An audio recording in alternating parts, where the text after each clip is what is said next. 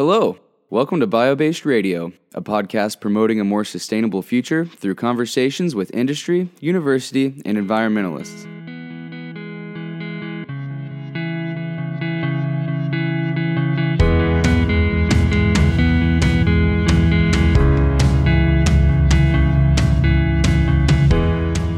Today, our host Denny Hall is talking with Doug Mazeffa, Product Sustainability Manager at Sherwin Williams.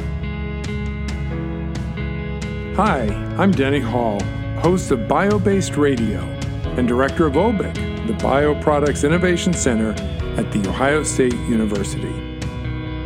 Today, Doug and I paint a picture of what it's like to be a sustainability professional in a chemical industry. We'll talk about a sci fi paint shield, coatings that spiders can stick to, and being paid to watch paint dry.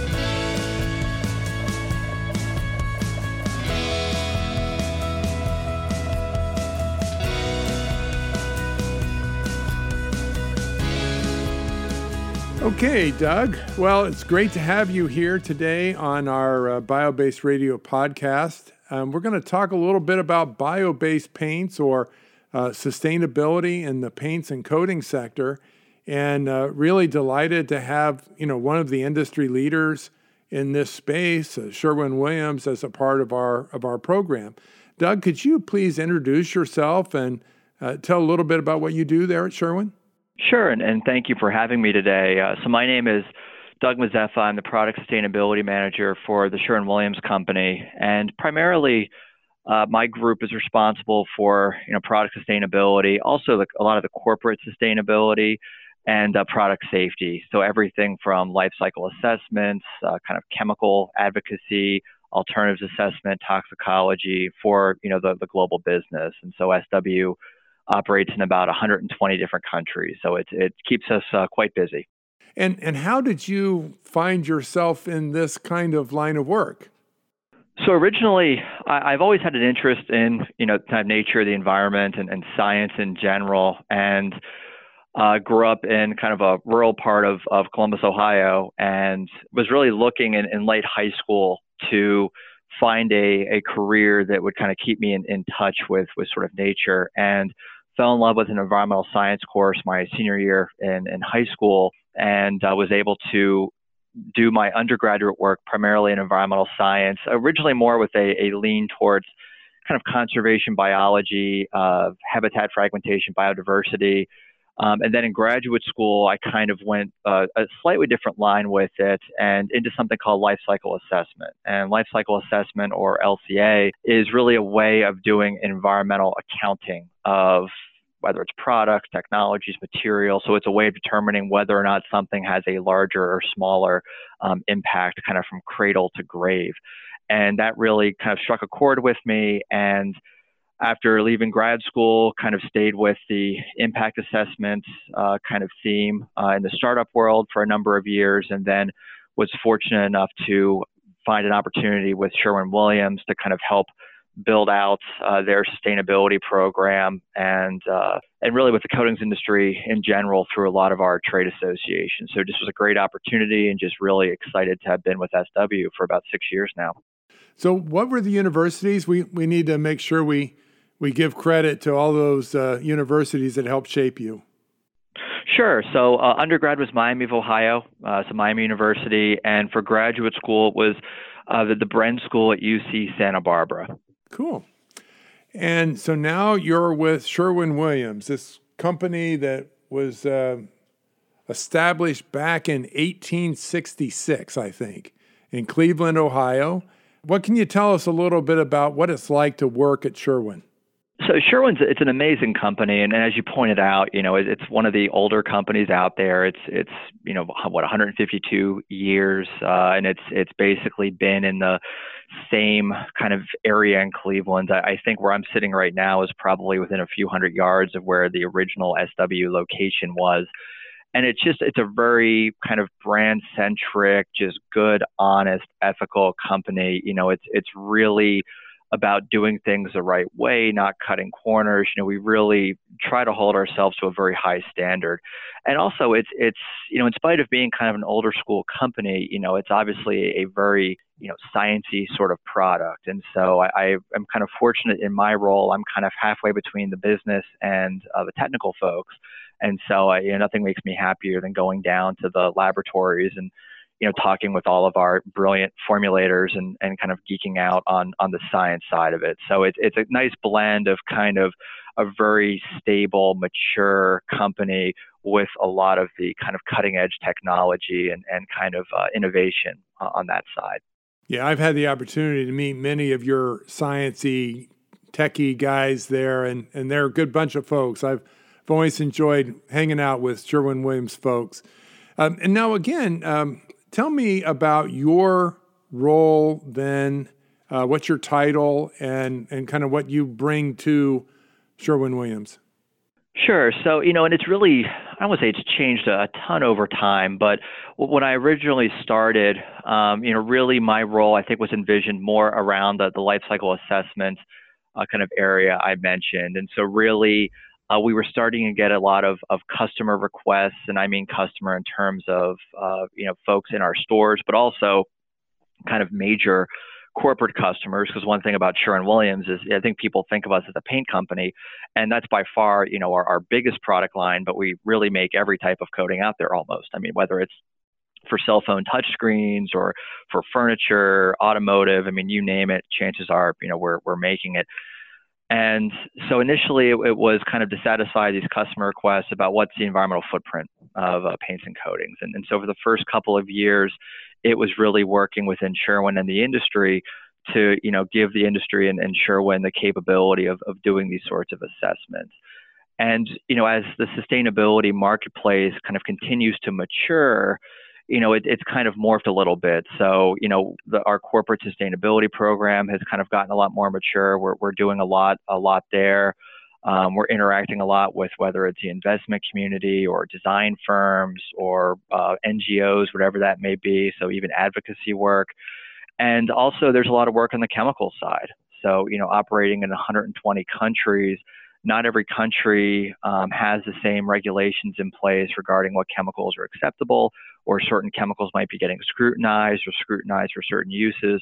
So my group is not only monitoring, you know, kind of what's going on in the marketplace and trying to ensure we're ahead of it, but then also communicating that, you know, back to the business to ensure that we don't get blindsided by some sort of, of you know chemical phase out or or also just missing a new technology that whether it's a bio-based product or some sort of new novel uh, pathway to a chemical like we, we want to keep improving our, our products. You know the company really is grounded in a mindset of continuous improvement and so that dovetails quite well with sustainability so I'm, I'm curious then more on the kinds of coatings that you make. For example, I wasn't even thinking that there was a coating on my cell phone screen. But uh, could you maybe elaborate more on, on the various types of paints and coatings? Yeah, I think most people are familiar with seeing a Sherwin Williams store in their community. But like you indicated, you're involved in all these industrial applications that I'm, I'm sure people would be curious about. Sure, and, and, yeah, definitely people know us. I think we've got about 4,500 retail locations now, and, and that's kind of our, you know, more I don't say conventional architectural paint, but I think the products people traditionally uh, kind of associate with us. But one of the and this uh, what I'm about to share, a few of these technologies are, are kind of newer to Sherwin. So about a year and a half ago, we acquired a Valspar. And so with acquiring Valspar, you know, they had some architectural business, but where they were really strongest was uh, food packaging. So like Coca-Cola cans, that's a, a Sherwin-Williams coating. Uh, really, uh, there's a lot of food packaging. I'd say primarily beverage, at least that's my understanding of, of the business. Um, you know, those are our Sherwin-Williams coated products, but things like coil coatings for uh, certain buildings, the kind of uh, coiled steel, marine coatings, anti-fouling, automotive, bridge coatings, intumescent coatings for fire safety. Uh, even there's flooring products.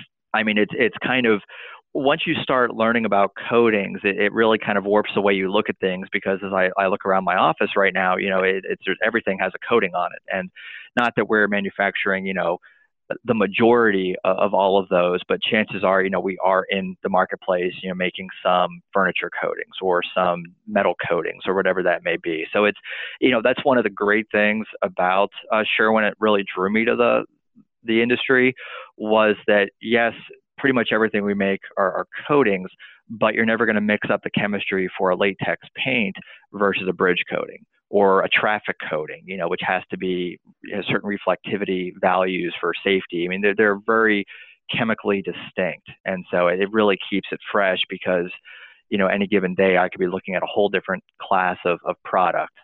I'm sure that that does make it interesting to be exploring, you know, sustainability indicators for all of these different categories of products. It certainly does. And, and it's exciting too because you know, for the most part, you know, coatings are they're a chemical product. There's there's no surprise there, and um, you know, because of that, I think some folks maybe are, are you know assume that they're very hazardous or contain really exotic things. And for the most part, it's not really true. I mean, the way of really thinking of a coating or a paint specifically is it's kind of rocks, water, and glue. I mean, that's really kind of what it is. And uh, what's exciting though is from a sustainability perspective with the you know exception of, of purely decorative coatings, uh, of which there you know aren't a ton of those. You know, coatings are protecting substrates that are much more impactful than the coatings themselves, whether it's it's your desk or your car or your walls, whatever that may be. So there's really kind of a great story there that you know we're, we're helping protect these other materials and making them last longer or enhancing their abilities, like whether it's a solar panel or a reflective roof coating or a, a cool roof coating. I mean, there, there's some just really great things that that um, the coatings do. And you know, I joke with folks. I, I literally have been paid to watch paint dry. I'm not exaggerating. I've I've been there watching it under a microscope, and I found it shockingly uh, exciting. But when you actually think about all the different ways it's used and the, the benefits that they provide in, in many cases, it's it's really kind of a fun area to be. I, I, can already see Casey ready to cue up, uh, you know, the, the idea of watching paint dry as kind of a, a you know highlight of this particular podcast. yeah, it's I'm, I'm, not proud of that, but I, I literally it's it, more than once, as a matter of fact, too. Well, it is. It, I mean, there's lots of different avenues in terms of ways in which coatings will uh, mature or or uh, finish.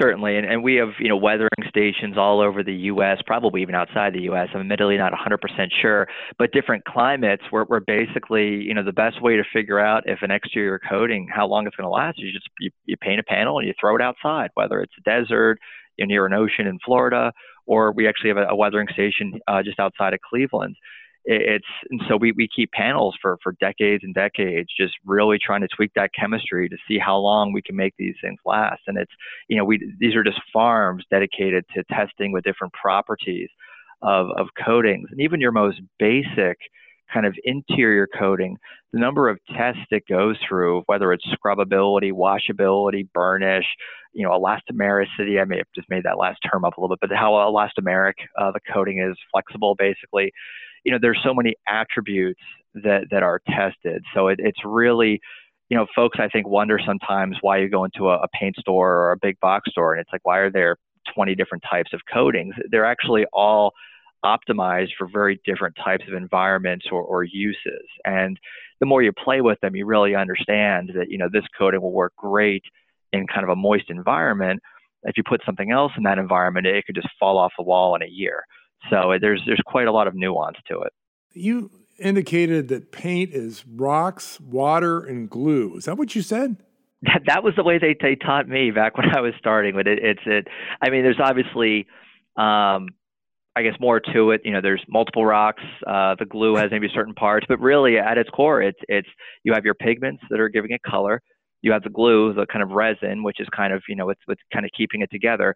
And then for a latex, it's water as a carrier. And then, you know, that probably, that analogy could give you 90, 90, 90 to 95% of the composition. And then the last five or so percent, which is arguably some of the most important, um, are the additives that, you know, can start bestowing some really specific properties like how well does it flow does it level on its own hardness, things like that. And and so, but at its core, it, it's it's a relatively, uh, I'd say, straightforward sort of idea. I mean, and, and to give you a kind of analogy for it, when I joined SW, so I, I have a, I'd say, a modest to strong science background. And uh, the week before I started, I, I was wanted to learn about paints and coatings because I was new to the industry. So I watched one of those Discovery Channel, like how it works or how it's made uh, shows, and they had one on paint. So I watched it within an hour. I thought I was an expert.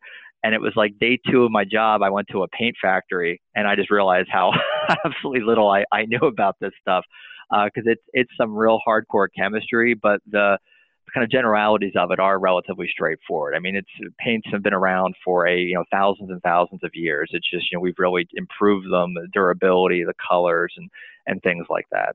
So thousands and thousands of years ago, paint would have been, I assume, for the most part, uh, if it wasn't inorganic, it was bio-based. I, my guess is that botanicals were often a source of uh, the pigments, even. Uh, and since this is bio based radio, at some point we ought to start talking about the bio based components of your paints. So, you know, today, what are the kinds of ingredients that are, are used in paints that give it uh, some the performance requirements, but happen to come from uh, plant based sources? Sure, and, and, you know this is an area, you know, bio-based in paints and coatings. I'm I'm really kind of excited for it because you know there certainly are a lot of uh, kind of historic uses, but I'm really seeing that the market. I mean, even in my short time here in the industry, you know, five or six years, uh, it's really uh, ramping up a lot in the the past couple, where we're seeing a lot more suppliers coming out with kind of polymers that might be based off of uh, you know some sort of a bio feedstock but also conventional building block chemicals, maybe like acrylic acids or, or things like that, that have a, a kind of bio pathway. So it's the same structural chemical, but rather than it being kind of petroleum derived, it's coming from a, a bio based uh, kind of energy or, or feedstock. And so, you know, really, I, I think that the future's, you know, very bright for biomaterials in paint, but in terms of what's currently done, you know, Sherwin has I think 10 or so products that are USDA bio preferred. Um, a lot of uh, water water reducible alkyds, things that have I think it's soybean oil or linseed oil. So the, and those a lot of the uh, the solvents historically have been from from biomaterials. That, that's one of the more I'd say straightforward ways to incorporate it. Um, there are some polymers out there that you can come um, at them from a, a bio-based standpoint, so like epoxy polymers, or I think even maybe some of the acrylics. So it, what's kind of is exciting about it though is that the variety of ways that you know bio-based materials, you know, the, the potential there. It's not just you know one part of the formulation, you know, 10% of it, and that's the most you can do. You know, we're we're seeing all different types, you know, surfactants, solvents, polymers, you know, whatever you know, being able to either, you know, come from that, that bio feedstock or at least have kind of a biomass energy uh, being used to kind of help us lower our, our footprints when we're doing our, our, you know, life cycle assessments or environmental footprinting. Yeah, so that, that's my next question is what does bio-based, what is the value proposition of bio-based in paints? Uh, how does it help you with your sustainability scoring? You know, one of the the things we're really seeing you know out there and whether it's regulations or, or from ngos it comes back to the environmental footprinting. And so life cycle assessment typically you're tracking uh, you know a half dozen or so environmental indicators carbon uh, eutrophication potential acidification potential ozone depletion smog maybe toxicity maybe some resource metrics energy water waste things like that. And so you know a lot of, of kind of my early years with the company and, and even the industry you know, we, we've kind of went from the, the coating industry not not doing a ton of, of life cycle assessments to a pretty staggering number of products have these things uh, externally validated and actually published. I think Sherwin Williams has several dozen uh, product lines with you know formally validated um, environmental product declarations. So it's kind of like a nutrition label, but for environmental impact rather than fat, calories, protein. And you know, we're, we're bio-based materials. You know, that's where I, I kind of get the most excited because, you know, we're I think starting to get pressured to minimize those impacts. I mean, it's, it's a logical thing to do, and and you know, there's a lot of ways you can kind of get at that. You know, using less coating or making it last longer, whatever that may be. But from a, a straight formulation substitution standpoint, looking at bio-based raw materials is, a great way of, of doing that. So it, it's definitely something you know we, we look at very closely, and um, as I said, uh, the number of suppliers that are offering these sorts of, of materials has just grown uh, exponentially, I'd say, over the past four or so years. And um, you know, because for, for, us at the end of the day, the most important things are going to be, you know, the quality of the paint. You know, we, we can't go crazy with the, the pricing or things like that as much as we might want to sometimes. And, and also just raw material availability, you know, because we're, we're the biggest paint company in the world, you know, we, we need to make sure that there's uh, enough supply there if we're going to switch over our, our, you know, number one line to raw material X, you know, the, the supply needs to be there and we need to make sure if something were to happen to that, initial supply, but there are kind of alternate uh, pathways available. So, you know, what, what's exciting is a lot of those, you know, the, the, the, technical performance seems to be there. I think the cost is getting there and the supply chain side is, is getting there as well. So I, I fully expect to see, you know, the, the number of, of bio-based raw materials being used by the industry to, you know, steadily increase over time. Awesome. We love to hear that. Now, I have in front of me your environmental sustainability goals. And so, like, one of them is to reduce greenhouse gas emissions by 5.9% per 100 pounds produced by 2020. How, how are you doing on that front? And do you capture sort of like the, the environmental footprint of a bio based ingredient as part of, of that reduced emissions? So right now, so currently, you know, what we publish in our CSR report are, are for scopes one and two. Uh, we, we publish things through the Carbon Disclosure Project. So, you know, that would actually not include the raw materials. So it's more about the, the impacts of our, our facilities and our, our 4,500 stores. However, you know, we, we are moving into a lot more product assessment. The challenge for us has always been that, um, I mean, I don't even know the number, but we literally have tens, maybe hundreds of thousands of products. And so doing the assessments on them, it's, it's not automated at all. It's, it's, it's a very uh, kind of detailed step to do these assessments or life cycle assessments specifically. So we, we've done quite an impressive swath of our portfolio. Certainly, we, have done you know uh, a good percentage of it, but it's a little bit of diminishing marginal returns uh, in terms of you know once we do our 50 best selling products, we've knocked out you know 25% of, of our sales volume, but then you know you maybe only are picking up a, part, a fraction of a percent for each product line you add uh, because the, the sales are sort of dropping once you get to you know the more kind of niche products. So you know we're we're getting there, um, and, and you know we're excited. You know the company's been tremendously supportive. And you know our customers really care about it. I mean, I can't even tell you how often I'm asked about carbon footprints or uh, you know, just overall environmental footprints, things beyond carbon. So I, I, do think, you know, we'll, we'll start to be able to report, you know, some of these product level metrics a little bit more uh, I guess aggressively in, in the uh, in the future. And certainly, though, even though that number in our CSR report doesn't include the raw material impacts, that's not to say you know we don't have a gluttony of, of data um, on those things. So we, we've assessed a you know very high percent of our sales. It's just kind of internal at these purposes or at this uh, at this time. I'm also looking at your green chemistry, your presidential green chemistry award in 2011, and uh, for the safer and more more sustainable chemicals in your paint products. And in particular, is this issue of using soybean oil and recycled plastic bottles to reduce volatile organic compounds by 60%. So I'm, I'm sure that soybean farmers and the United Soybean Board really appreciate your use of soybean oil. Can you talk a little bit more about how that fits into your your program?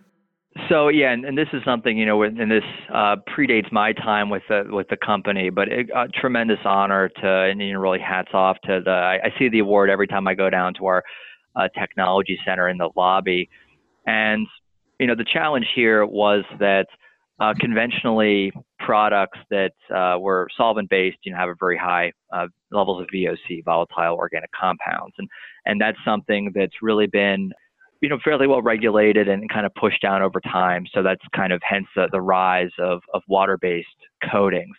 And so with with this uh, product in particular, we were able to, you know, basically keep that bio-based feedstock, um, but, but, greatly lower the, the VOC emissions. And so it, which is sometimes very challenging to, to do for, you know, an alkyd based uh, product. So it just was a tremendous kind of initiative. Uh, the, you know, the chemistry group really just did a great job kind of looking at the, the big picture and and really what one thing I, I should mention too when when labs are working on these things you know once again I think folks maybe have a, a misconception that all paints are pretty much the same and it's really just not true um, if you are going to say tweak well, it's a good example a, this is some additive a coalescent or, or something it's not just as simple as taking out this coalescent and then putting in another. You know, it's there's no kind of plug and play with a lot of these raw materials. So if you switch one for another, that there's kind of trade-offs with every decision you make.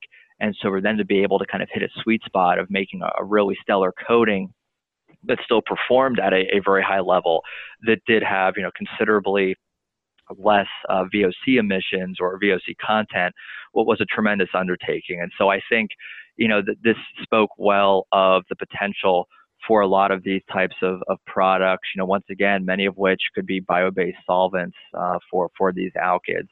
So I, I think, and you know, VOC is a big issue for us. You know, there are uh, local laws like in parts of California or even state limits that you have to, are relatively stringent. So you can't just sell any old product in uh, Southern California you know, it's technologies like this that help you bring in kind of new types of, of products, you know, with some great attributes and still meet those those VOC uh, limits that are being set. I assume you still use petroleum or oil for many of your products. Is that fair to assume, or have you been able to get away from using petrochemicals? there's there's still going to be a, a, fair amount in there. You know, we're not putting obviously you know gasoline or something into the, the formulations, but a lot of the polymers uh, could still be coming from you know petroleum based uh, you know sources way back at the beginning. Yeah, and I'm wondering, you know, what you've been able to do as you've increasingly used bio based. You know, like what kinds of reduction in barrels of oil uh, have you been able to quantify? Is that is that a number that you track? not in terms of barrels of oil, but we'll look at it in terms of just carbon footprint and, and things like that. So, you know, there there have been assessments I've worked on uh, looking at, I'll say, kind of conventionally derived products versus some uh, bio-based products. And there can be, you know, I, I don't want to quote a percentage because it would just be off the top of my head, but I mean, significant percentage savings. You know, one of the big changes in the last, I'd say, year was, uh, I won't get too hyper. I'll try not to get too hyper technical. There's uh, a number of underlying standards, international standards that our assessments have to meet, and you know we usually get ours externally validated. Uh, we, we do get them externally validated if they're going to be published in any sort of public forum. If they're internal only, you know we, we might just keep it in house. But you know the way those standards have treated uh, kind of biogenic carbon um, has changed significantly, and and you know what from what it was five years ago to what it is now, and so you know we're we're really trying to adapt a lot of the, the new technologies and and you know making sure we're doing the calculations in a way that you know will kind of pass muster. But I mean I can very safely say that I've you know in my career and especially you know being at SW I, I, from a sustainability standpoint, you know, biomaterials are, are almost always a, a, positive. I mean, and if it's, and usually if they're not, it's typically a function more of, of cost or performance. It's, it's not because of the sustainability case not being there. It really, if done, you know, appropriately, uh, they, they tend to be kind of a, a nice sort of home run, like win-win sort of across the board with, with very few trade-offs.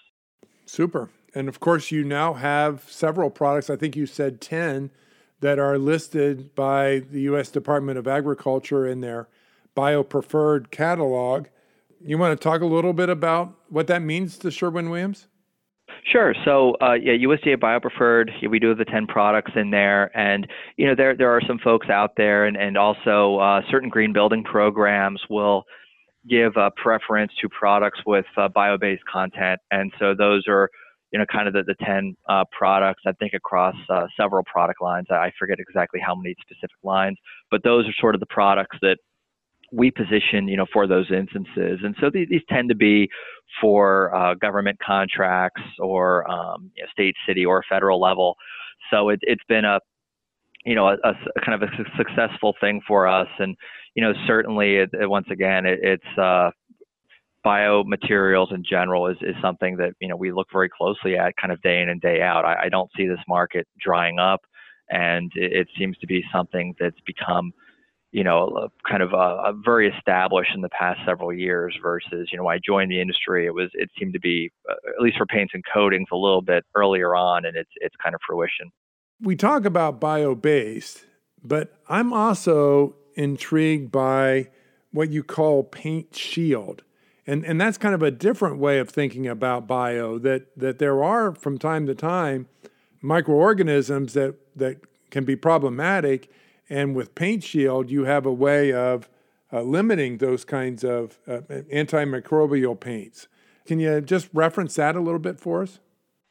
Sure, and, and you know, Paint Shield. When we when I first learned of this, which wasn't too much before it hit market, um, you know, it was a technology I was really intrigued by because I, I really uh, like the kind of functional coatings that are out there. You know, we have coatings that purify the air. We have coatings that spiders can't stick to. We have coatings that reflect the sun, or, or and there's coatings now that can during the day keep your building cool, but then actually kind of trap the, the heat. Um, so when it's nighttime, it, it doesn't, you know, uh, cool off too much. I, there's a much better term for that, but admittedly it escapes me. So Paint Shield was, it's been on the market, gosh, probably been three years now. Um, I think two and a half, three years, and it, it was the first uh, kind of microbicidal uh, coating. So it, it's registered under FIFRA uh, with the EPA. Went through just years and years and years of testing. Uh, really cool product. You know, for basically four years, um, that product will kill. I believe it's 99.9% of five different uh, kind of bugs, as our uh, antimicrobial lab w- would say. And you really, it was designed for uh, kind of the, the healthcare setting. You know, it, it's not meant to replace any existing cleaning uh, technologies or, or, things are out there, but it's kind of another uh, kind of arrow to have in your in your quiver to help combat any sort of, of infectious diseases.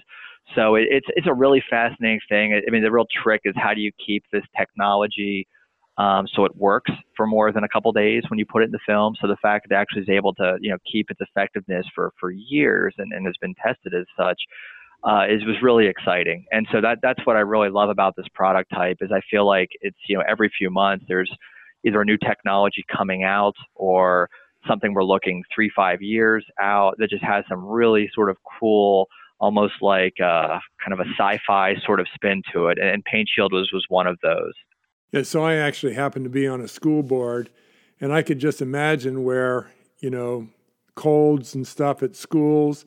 And, and I, I just wonder to what degree, you know, maintenance people and school systems are aware of this kind of technology and how it might help with, uh, you know, kids missing school because they're sick.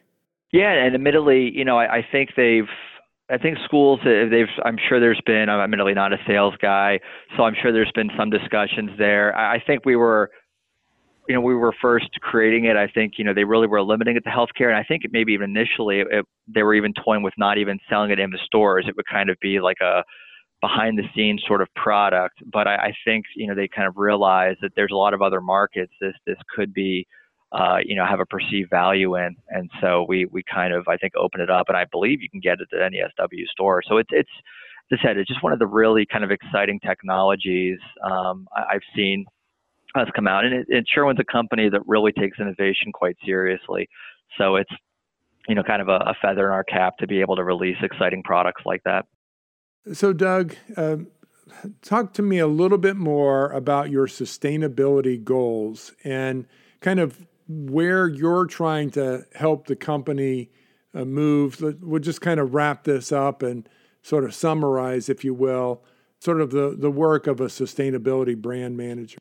Sure. So, from a lot of my job, you know, it, it's interesting because I do uh, advocacy, I'd say both internally and externally. So, I think a lot of it is, you know, working with folks from the outside. It's almost like being a moderator at, at times. And so, you know, I, I've kind of been trained to do environmental impact and some of the corporate strategy. And so it's working with a lot of advocacy groups and NGOs. I, I'm on you know several dozen, I believe, uh, external advisory committees, whether it's trade associations or groups like U.S. Green Building Council or whatever, and you know, helping them ask the right questions uh, of Sherwin Williams or any manufacturer for that matter. So, you know, they because admittedly there there's still some misunderstandings about coatings or any industry. It's not just us. It's just you know we're the only ones who knows what's in the products. You know, we, we, we have our recipes that, that are, you know, what we spend our, our, you know, hundreds of millions of dollars in R&D on kind of optimizing. And so obviously we can't just give that away, but we can certainly, you know, have a dialogue with these groups. And then, you know, I can kind of translate that into, uh, you know, within Sherwin itself and, you know, really help, you know, both groups out. You know, I can, I can help Sherwin do some great things and also help, you know, kind of educate and be more transparent uh, to our customers about what we're doing or what's in the product or whatever that may be. So it, it really kind of cuts both ways, and it's quite fascinating because you really uh, being in sustainability you get to see all sides of the business whether it's legal marketing sales r&d i mean there's very little that you don't get at least somewhat involved in and so it, it's just been a tremendously you know great place to be. You know, I think it's clear that sustainability is not a fad anymore. And uh, the support's been, you know, from the industry and the company has been overwhelming. So, it, and you can really do a lot right now, uh, even being a relatively small department. You know, I don't have thousands of people in my group. It's a, it's a relatively modest group, but we're really able to make some massive changes to, you know, hundreds of millions of gallons of products every year, and, and that's that's really quite cool. And so, it's if you want to have an impact it's a great field to be in. Um, you know, I, I, would never tell people to shy away from, uh, you know, going corporate rather than a startup world or an NGO or a nonprofit or regulatory, whatever that may be. Uh, really, you can get a lot done in, in, within kind of corporations in sustainability, and you get to see a lot of different sides of the business. So it it, it never really gets old, and, and that cuts both ways. It's almost like you feel like you're always in the, startup world because you you never know what you're going to be working on that day sometimes because there's always fires to put out. But um, but it's just tremendously rewarding and it's tremendously exciting as well. Well, Doug, I, I'd really like to thank you for your time today, and and I'm, I'm choosing this uh, these words very carefully, helping us to paint a picture of what it means to be a sustainability professional in a chemical industry like uh, Sherwin Williams is, is in right now. So, thanks for your discussion of uh, BioBased. Thanks for the important work you do. And uh, hopefully, we've inspired a few others out there today to uh, want to do something kind of like what you do and uh, help make the world a greener place. Well, no, thank you very much. Really appreciated it, you know, and the opportunity. And, and you know, forums like this are just phenomenal. So just thank you for just having this this series to begin with to help you know spread the message about some of the exciting things out there and what we can do to help minimize our impact.